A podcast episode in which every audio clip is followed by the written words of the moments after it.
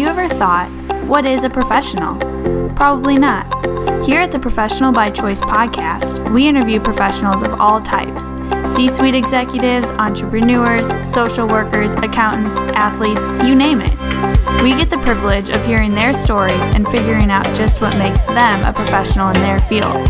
You're listening to the Professional by Choice podcast. And now, here's your host, Chris Molina. So today we're speaking with Gail Moat.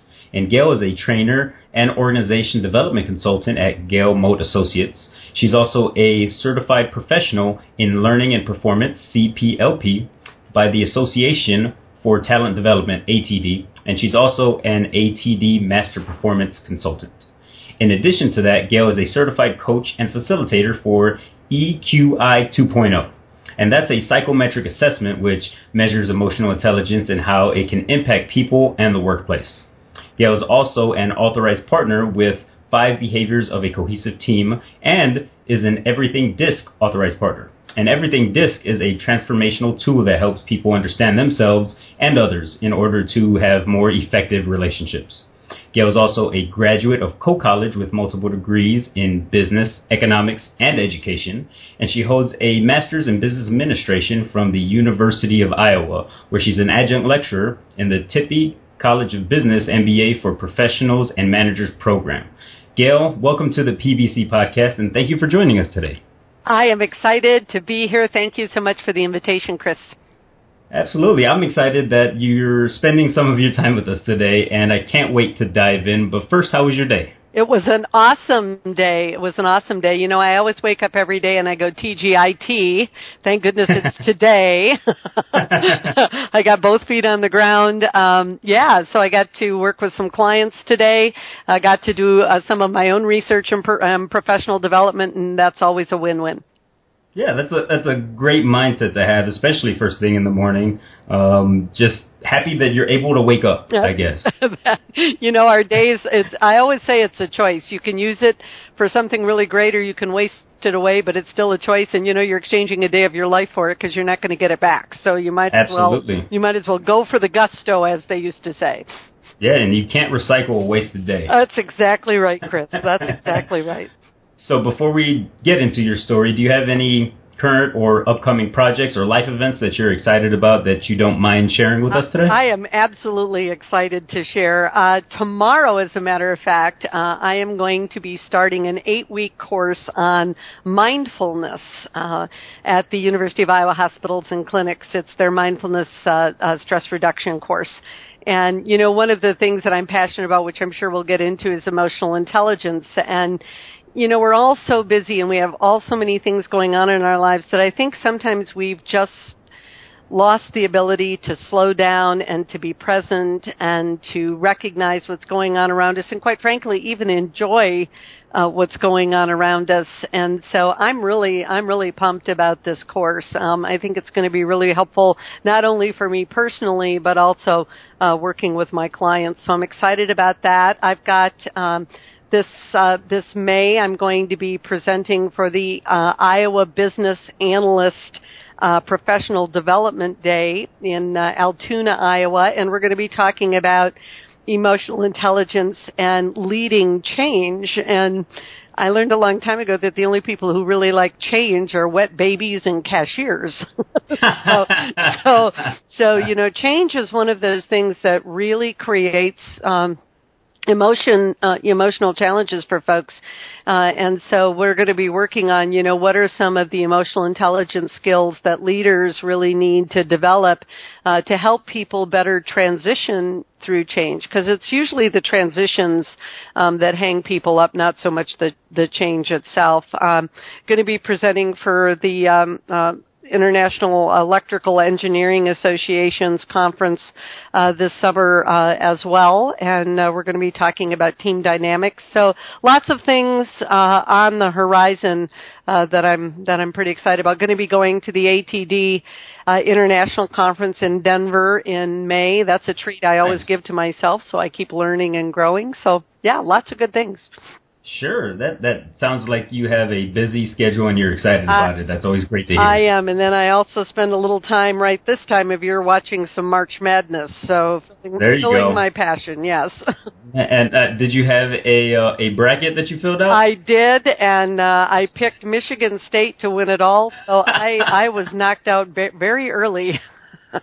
being being a Purdue um, Boilermaker at my heart, I was uh, I was pretty pretty sad right at the get go. Unfortunately. Yeah, you know, I uh, I picked them to uh, I think uh, the the Elite Eight. So yeah, I'm I'm right sure. with you, Chris. um, so you mentioned a couple of things. Um, you mentioned teaching and also uh, consulting for some clients. So both of those are your professions, both teaching and organizational development consulting. Mm-hmm. Uh, so why those fields and, and what led you to those fields? You know, it's it's it's interesting. I I knew when I was in elementary school, Chris, that I was going to be a teacher. Uh, okay. I, I used to spend my summers playing school. How sick is that? Uh, that that that's how much I really wanted to teach. And I went to uh, college to be a high school teacher. Uh, did my student teaching the spring of my senior year, and discovered that high school teaching wasn't a good fit for me. Uh, Uh-huh. So I quickly had to make some adjustments, and uh, my my husband to be uh, already had accepted a teaching job locally. So I uh, went into manufacturing. I found a job in a manufacturing company, uh, found a passion for what I would call operations, um, production scheduling, those kinds of things. Uh, there was a certification you could take to get certified in production and inventory management. I got certified back in 1984. We had a local chapter that needed someone to teach the certification classes. My hand immediately went up. You know, it's that teaching hand that can't stop. And then I discovered that oh okay this is this is what I was meant to do I was meant to teach adults on something that I'm really passionate about so I worked in manufacturing for about 13 years. Uh, in 1990, uh, November of 1990, I started Gail Moat Associates. And what I do is I custom design and facilitate training courses uh, for uh, organizations uh, when we've determined that training is really the the issue, and that's where my master performance consultant talents come into play because uh, training isn't always the answer. So, you know, once we determine that really what's causing a performance gap is a lack of skill or knowledge or something along those lines, then uh, it's my privilege and pleasure to go in and work with my clients and and design and customize and facilitate courses around those needs.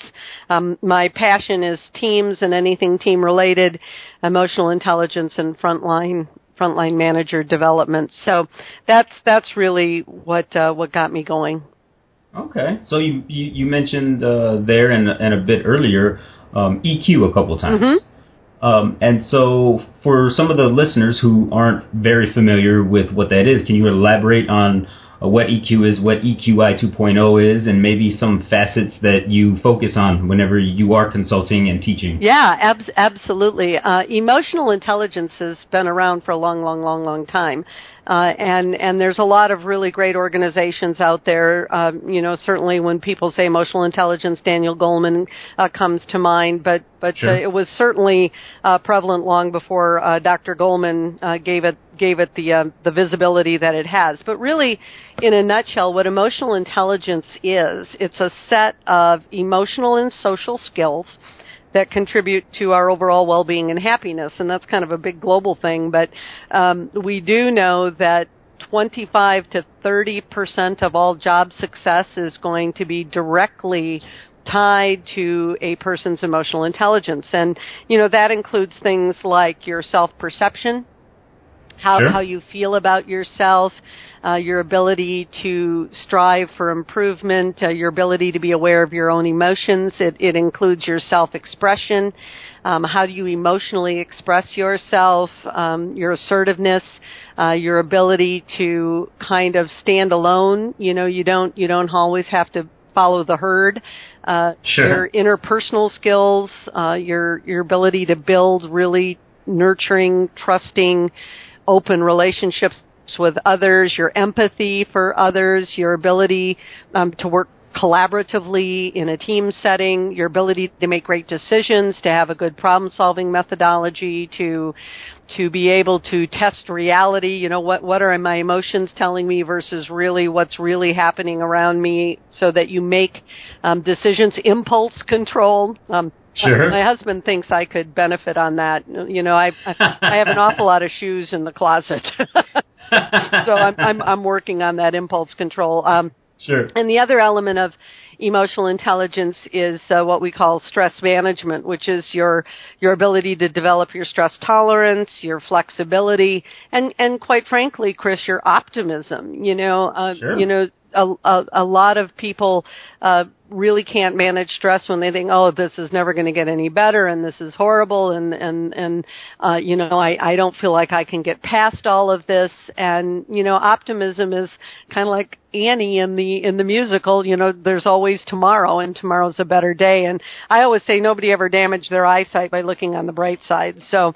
So we, we, we try that. So so emotion EQI 2.0 uh, is a is a is a scientific psychometric assessment that really allows us to measure uh, individual and teams level of emotional intelligence. Um, and I think why I'm so passionate about it, Chris, is unlike personality uh, and IQ, which are fixed. Uh, Your personality and your IQ is what it is, and and and if you've heard of Gallup's Strengths Finder, that's pretty ingrained too.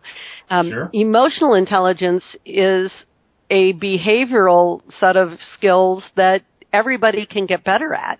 Um, so even if you have people who say, you know, well, I'm I'm a real introvert, I I um, I you know, so therefore I'm not assertive. That's that's not the case. You know, introverts and extroverts can both be assertive. They're going to do it in different ways, but assertiveness is a really important skill to make sure that your voice is heard and and that because everyone has value, everyone makes a difference. So so I'm I'm passionate about that and uh, I got certified in uh, the EQI 2.0 instrument last summer, and I have just been having great success with it, uh, working with individuals, working with teams, uh, in terms of helping them to really build uh, more positive workplaces, but at the same time, you know, develop their professionalism. Sure, absolutely. And and one thing that you mentioned is uh, something that I think is interesting, and that's that unlike IQ and, and maybe some other personality traits that you can find through tests, EQ is also changing within you. You you could start off by being naturally good and be put in a position where you don't have to use it very often, maybe, and you might need to work on it. And so reassessing and working on it constantly, not just learning once as you would with, say, engineering or accounting. Um, it's it's pretty important. Yeah, uh, uh, yeah. You, you you bring up an excellent point. You know, one of the things that we we talk about is that when you look at some of the emotional intelligence behaviors and elements, you're going to call upon them at different times in different places. Um, I was recently working with an organization that was going through a tremendous amount of change, and we actually took the emotional intelligence elements and we kind of rank ordered them to say, you know, which are the ones we're really going to have to lean on pretty heavily to get us through these next three to four months and it was yeah it was amazing. And then when you look at what you need versus where your strengths are and where you need to shore up those skills uh, really allows you to develop a better set of, of goals in terms of what you want to improve. And you know it's like anything else. Uh, emotional intelligence is one of those things that repetition and discipline and focus is the key. So you you you really only pick one or two.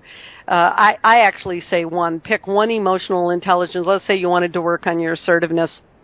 Sure. Just work on that. Um, take a couple of different things you can do to develop that. Keep practicing it.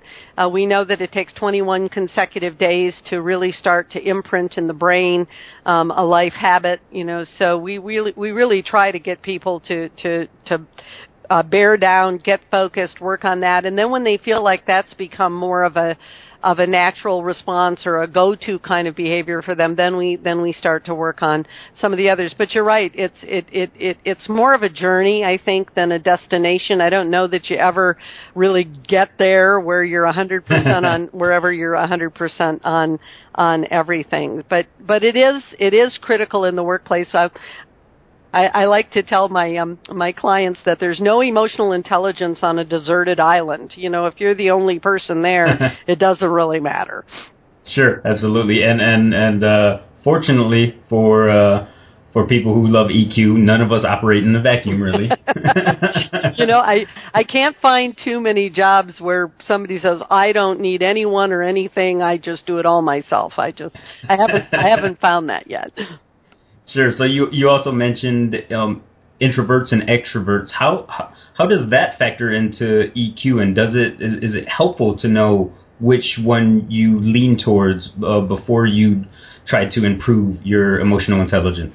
Yeah, you know, um, the, the that that introverts and extroverts are more of a personality trait. They're one of the big sure. five. You know, your your level of extrovert, and what I try to do is tell people your personality is who you are and and love yourself get comfortable with your skin within your skin. You're not going to change that. Uh, so let's let's talk about so for example if you are more of an introverted quiet personality style let's look at these emotional intelligence elements and and, and how do we make them work for you?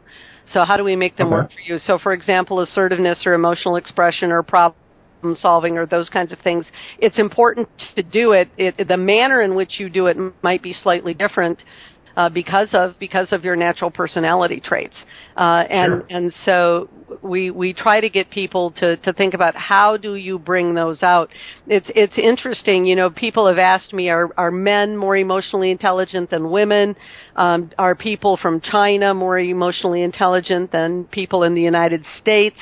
Sure. Um, what our research is showing, Chris, is is that at an overall emotional intelligence level, um, the answer is there is no difference. Um, okay. Men are really not more emotionally intelligent than women, vice versa. Um, people in in uh, Asian countries aren't more emotionally intelligent. Now, when you break it down to smaller scales, like for example, uh, empathy, uh, women tend to score higher on empathy sure. than men. Men tend to score higher in general on self-regard. Uh, okay. uh, in in uh, Asian countries or Latin American countries, you'll start to see some differences, but they're on the individual element scale, not the overall scale. And some of that is cultural. I mean, some of that is sure. how they were brought up and their values and what's important to them. I think what I try to stress is with everyone is first of all, let's get agreement that all of these elements are essential to general well-being and happiness so that sure. you understand that as you work in a world where you're going to be working with other people, all of these elements are going to serve you well. And then let's tie that into your personality style and, and how that works, uh, how that works for you. Absolutely. So why is EQ important to professionals, uh, regardless of what field they're in? Well, you know, when you think about professionalism, you, to me, this is how you show up. sure. And and you you show up in such a way that you build mutual respect, uh, you build mutual trust, uh, you're able to get things done uh, and and move things forward and and I think emotional intelligence is just core to that because when you think about uh, your own confidence levels you think about how you express yourself you think about how you bring other people into those conversations and are able to make decisions amidst all of the chaos that's going on whether that's you know in your family kitchen or or, or if that's you know in a boardroom uh, it it matters. And you know, I know one of your missions is is that professionalism doesn't necessarily mean you have a title and a suit coat, and I think that's so true. And I believe that people who are emotionally intelligent present themselves in a professional way. Absolutely. Um, I would also say that there are many people who have suits and careers that are not professional. and those are the people. That, yeah. yeah. those are the people that I, that I that I want to reach out to, and and maybe they don't have their careers yet, or or they or, or they they're just not at that point where they have to develop those type of skills and and things like EQ I think is is vital to being a good professional and and, and starting on that journey to towards professionalism. Um, one of the things that I always talk about that I think people with high EQ understand is meet, meeting other people at their level. Mm-hmm. Because we're all walking around and we all have different things going on in our lives and you can assume that somebody is at a certain level and you could try to talk to them that way but if you're wrong you're going to find out pretty quick because you might not get the desired response or the desired result that you're looking for right um, and, and and one reason why I find it so intriguing and interesting is that it's it's extremely difficult to manage people and and understand their emotions. I I, I I don't think it comes 100% natural to anybody. Mm. And being able to understand those things and, and then also know when you need to be assertive and when you don't need to be assertive and all the other traits that's it's it's so interesting to understand all those dynamics. Yeah. When when we're actually taking people through the EQI 2.0 assessment, uh, we we like to introduce it as a continuum, and you Sure. you can be really low on a particular uh, skill or you can be really high. And low doesn't necessarily mean that you don't know how to do it. It just means you're not bringing it. You're not connected to it. You're not, for some reason, that's not a go-to emotional intelligence skill for you. Now, on the high side, uh, that means that you you use it a lot you bring it forward uh, it's easy for other people to see you demonstrating that particular skill.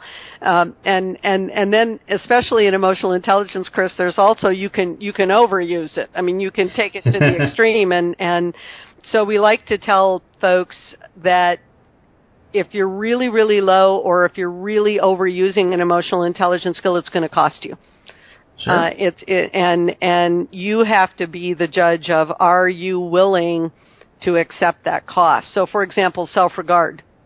If you're really really low in that, you're going to show up as doubting yourself, as as having poor self-esteem. Uh, maybe you even kind of walk around with hunched shoulders. You don't make eye contact with people as much. You you you feel inferior uh, and and that's going to cost you. That's going to cost you in terms of people hearing what it is that you have to say, or people even giving you an opportunity to have a voice. Sure. Uh, now, on the other hand, I, a lot of people know people who are really a little bit too much self-regard. Thank you very much. you know, now, you know, now we're getting into the narcissism and the arrogance and the pompousness, and you know that that turns people off too. And so Sure. it's it's it's finding the right amount that that you want to bring, and you know, at the end of the day, I always felt and I still feel like this in my life, Chris, that I want to be able to lay my head down the pillow and say, I think I made a difference to somebody today. And and that's really what life to me is is is whether it was with a a child or a parent or a friend or a neighbor or a colleague or a direct report or or a customer or whatever it's that I I was able to make a positive difference, and that comes a lot from who you are. And so I, I think this I think is a big part of it, but cer- certainly also learning how to build trust and team is is incredibly important in that as well. And that's you know another one of my passions. It's why I teach for the professional MBA program at Iowa. I, uh, it's a team class that really allows people to learn how to collaborate well uh, with others. it's always so funny. They say, "Do we really need to have a class on teamwork?" And I'm going, "Yeah, yeah, you do. Yeah, it, it's not a natural thing. Sorry." you should ask that person how many bad teams they've been in in their life. exactly, ex- exactly. Uh, you you mentioned uh, two things: uh, building trust and team building. And also, last time you and I spoke, I remember you talking about how important those two things were, Mm-hmm. um, and and how they kind of go hand in hand. How, how building trust is vital to um, team building. Why are these things important? Well, you know, if we if we if we tie it into the emotional intelligence piece too, certainly in the interpersonal realm of emotional intelligence, you've got the relationships, but then you also have what we call the social responsibility, which is the greater good. Uh, and okay. and are you willing to put the team first? And are you willing? You know, it's it's it's it's kind of like our carbon footprint and green and and thinking about this, you know, people who don't recycle, people who don't really care about the environment are basically saying, listen, I don't care because I'm not going to be around forever.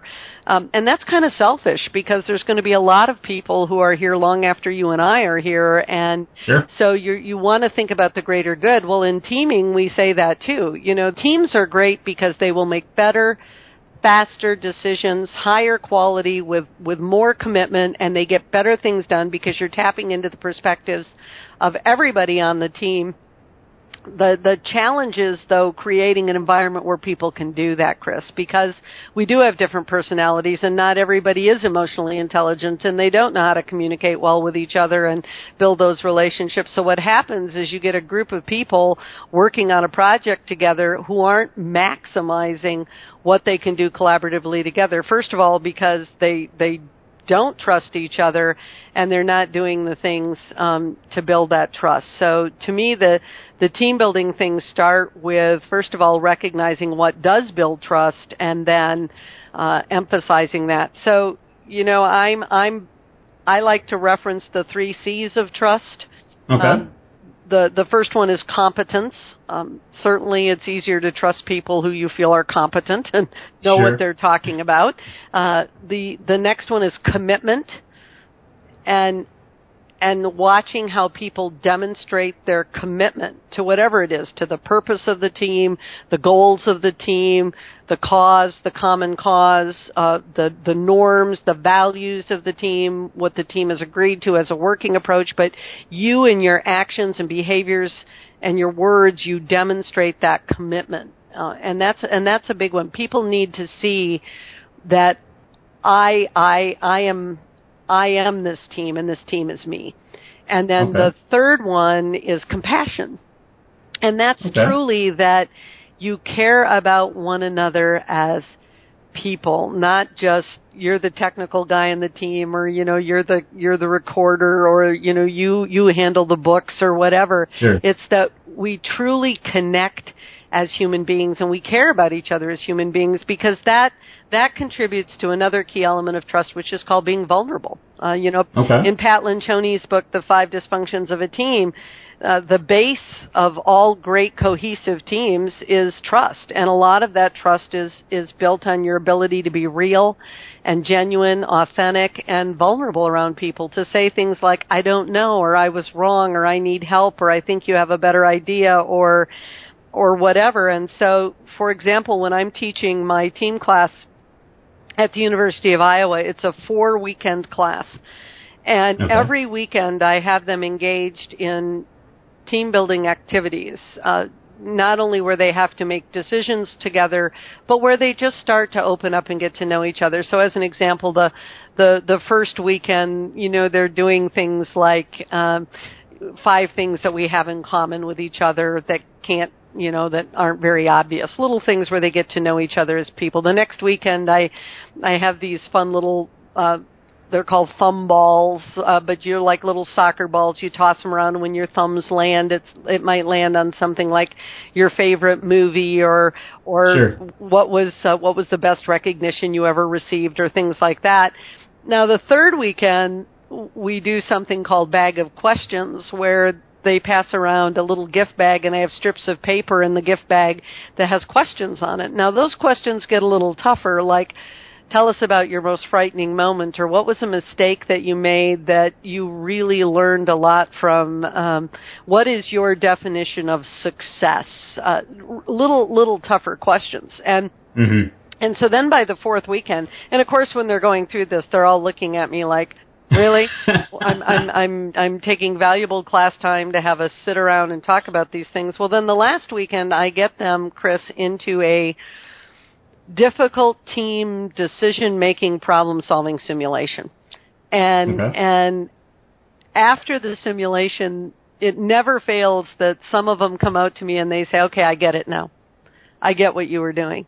You Mhm. were getting us to be so comfortable and so real and feel so trusting of each other that we could say whatever it was that we were thinking and we didn't have to worry about being judgmental or any anything else. And and that's absolutely what you have to have if you're going to tap into people's real perspective. So that by the time they got to this detailed problem solving simulation they felt like they could be real uh, Yeah. and and that's where they started offering up ideas or bringing up things that I'm I guarantee you 2 weeks ago they would not have done Yeah, I I I love that uh, that idea of of doing some small things that that may seem insignificant, but the the effect that it has on the team as far as building camaraderie and getting to know each other well,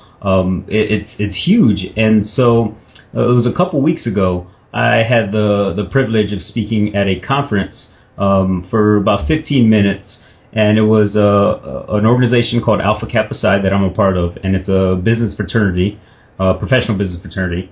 And I talked about my time as president of the chapter at Purdue University. And I had a small event that I did with my executive board. I had about 15 or so VPs and directors under, underneath me. And every week we would have an e-board meeting. And at the beginning of it, I wanted to start this new thing, and I did it. Um, I think my second e-board meeting, and it was having one of the e-board members that I would pick at random, sit them in front of a, a whiteboard, and then we would all go around with um, um, markers writing uh, something positive, a positive attribute, a positive trait, something positive about that person, and then pointing it to them. And then we would take a picture of that person with all those positive things around them, and then we would post it on social media with a very small bio of that person. And um, I, I'll tell you what, Gail, we whenever I started it and I explained it to everybody, I did get some weird looks around the room. you want us to start off by complimenting each, each other? Uh, we're supposed to be making decisions and talking about the the the path of our chapter. And I was like, yeah, we will, but we're going to start the meetings off like this. It started that way with the weird looks, but it ended with excitement. Uh, And whenever I did choose somebody and it was their turn, you would see them with a smile and they'd sit there and they're excited, wondering what people were writing. And the look on their faces whenever they would turn around and see what their peers thought of them positively, um, it was. It, I loved seeing the look on their faces. It was. It was phenomenal. I am so pleased you shared that, Chris. That's an amazing activity, uh, and and and you know it really ties into one of the ways that you build mutual trust. It's awfully hard to trust people who expect the worst, believe the worst, um, that are going to uh, throw arrows into the first idea that you throw out to the group. It's a lot easier to trust someone who believes the best, expects the best. You know, this is what we call a high trust mindset. sure. Uh, a high trust a high trust mindset is one where you give everybody the benefit of the doubt. You don't believe that people have hidden agendas, uh, and one of the ways that you build that is by focusing on what's right and celebrating what's right. That doesn't mean that there doesn't come a time in teams when you have to say, "Listen, this attitude, this behavior is not helpful. It needs to stop." Mhm. I, I do feel though that that uh, we've kind of ingrained ourselves as a society too to always look for for what's wrong. I always said if I ran a newspaper, it'd be really different. All the bad news is going on the back pages, and all the all the chicken soup for the soul stories are going on the front page. And people have told me they said, "Well, you won't sell any newspapers that way." And I said, "Well, doesn't that say something?" so so I I think I think that's a that's a great thing, you know, and and and a lot of our teams anymore, Chris, are virtual. We're we're not co-located. We're not sitting around a conference room. And that exercise that you just described, other ones that that I really encourage teams to do, it you can do them virtually. Uh, I I was a leader of a professional group and I had uh, team members all across the country. And we, when we would do our roll call, just to make sure that everybody was on the call, we would throw out, you know, t- tell tell us uh, about a book that you've read that you thought was awesome. You want to share with everybody, and Nice. and little things like that. Uh, and I got a lot of positive feedback from people who'd who'd been on that team saying you know, this was really cool. We we we had never done anything like that before. And you're right, you're going to get a little pushback at first, but you just got to believe uh, and have faith that it that it's going to have the impact uh, that it does. And both you and I have experienced that. Yeah, and and and I think it it it helps build the type of mindset that I also mentioned um, to those members um, that whenever we come up with an idea, I want in in this setting to have a a mindset of how do we make that idea work instead of the knee jerk reaction that most people have of where where are all the holes at? Where why can't this work? Mm-hmm. exactly. I uh, you know one of the things in teams we try to avoid is the meeting after the meeting. And and so if you can create a really safe and open environment where people feel like they can weigh in, they're more likely to buy in, and and I think I, I think those little things that you do uh, to build that trust are are instrumental to that. Yeah, I love the saying uh, that I say very often. If you take care of all of the small things, the big things tend to take care of themselves. Yeah, that is that is so true, and little things make a big difference, right?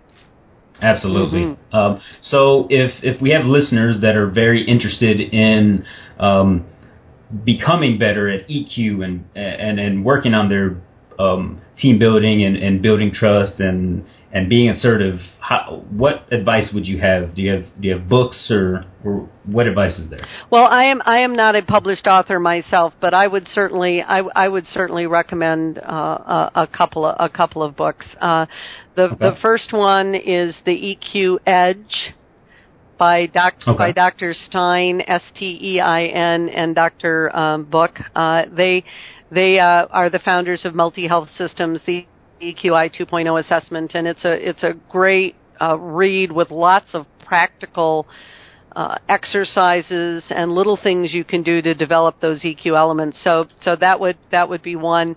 Um, certainly, I am a Pat Lencioni fan. The Five Dysfunctions of a Team. Uh, I think I think everybody should read because I also think it's the Five Dysfunctions of a Marriage. so, okay. So, you know, you can you you can uh, you can go with that. Uh, so yeah, so th- those those would be a couple that I would throw out, Chris.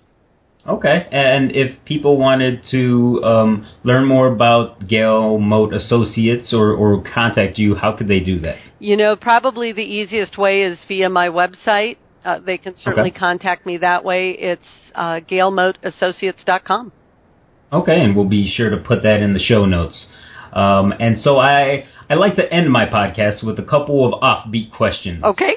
So um, I've read that you love animals. I do, especially cats and horses. Mm-hmm.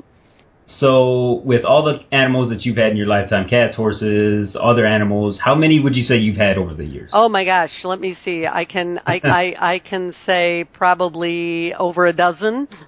Okay. were, other than cats and dogs, or cats and horses, are they also dogs, fish? I I, I had a parakeet whose name was Charlie. Okay. Uh, at the same time, I had a cat, which was kind of an interesting combination of of that. um, I've I've had uh, two horses, a Shetland pony and a quarter horse. Uh, okay. and and cats. I grew up on a dairy farm, so a lot of cats. You know, uh, sure. Uh, certainly barn cats, but then we had cats in the house all the time too. Uh, but uh, since uh, I've gotten um, married and and uh, my husband and I have been married for 33 years now, we've had thank you. We've had uh, three cats in our lives. We don't have children, so our cats are our our children.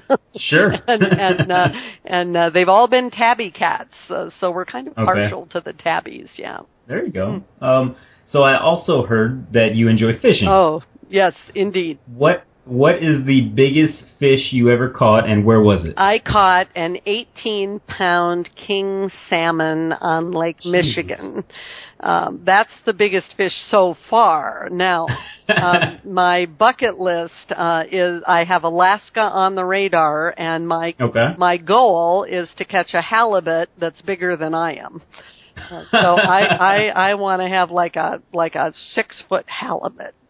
Oh man! so w- would you end up um, eating that halibut, or, or are you gonna have it stuffed and put oh, it on your no, wall? Oh no, no. it's not going to get stuffed on the wall. No, we we do we do have some uh, a bass and a and a really nice rainbow trout uh, hanging on our wall. But uh, no, that one is, uh, is would go in the freezer, I'm sure.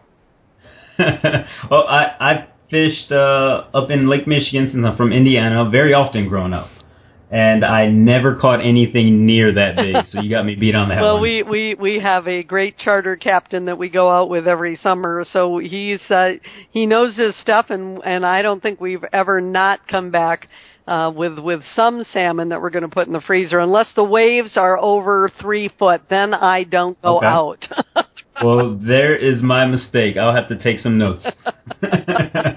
well, Gail, thank you so much for your time. I, I very much appreciated our conversation. I, I have enjoyed it immensely and uh, wish you the best. And if anybody has any questions that they have for me, please, please do reach out.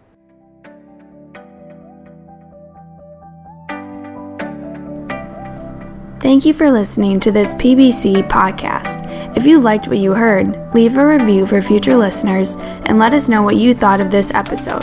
We would love to hear from you. You can also head over to professionalbychoice.com to be kept up to date on our new episodes released every Monday. The ball is now in your court. How are you choosing to be a better professional each day?